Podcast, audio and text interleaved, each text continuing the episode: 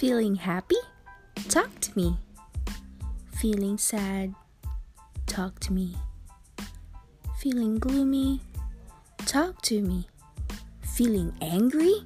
Talk to me. Yes, you can talk to me, as told by Ryan.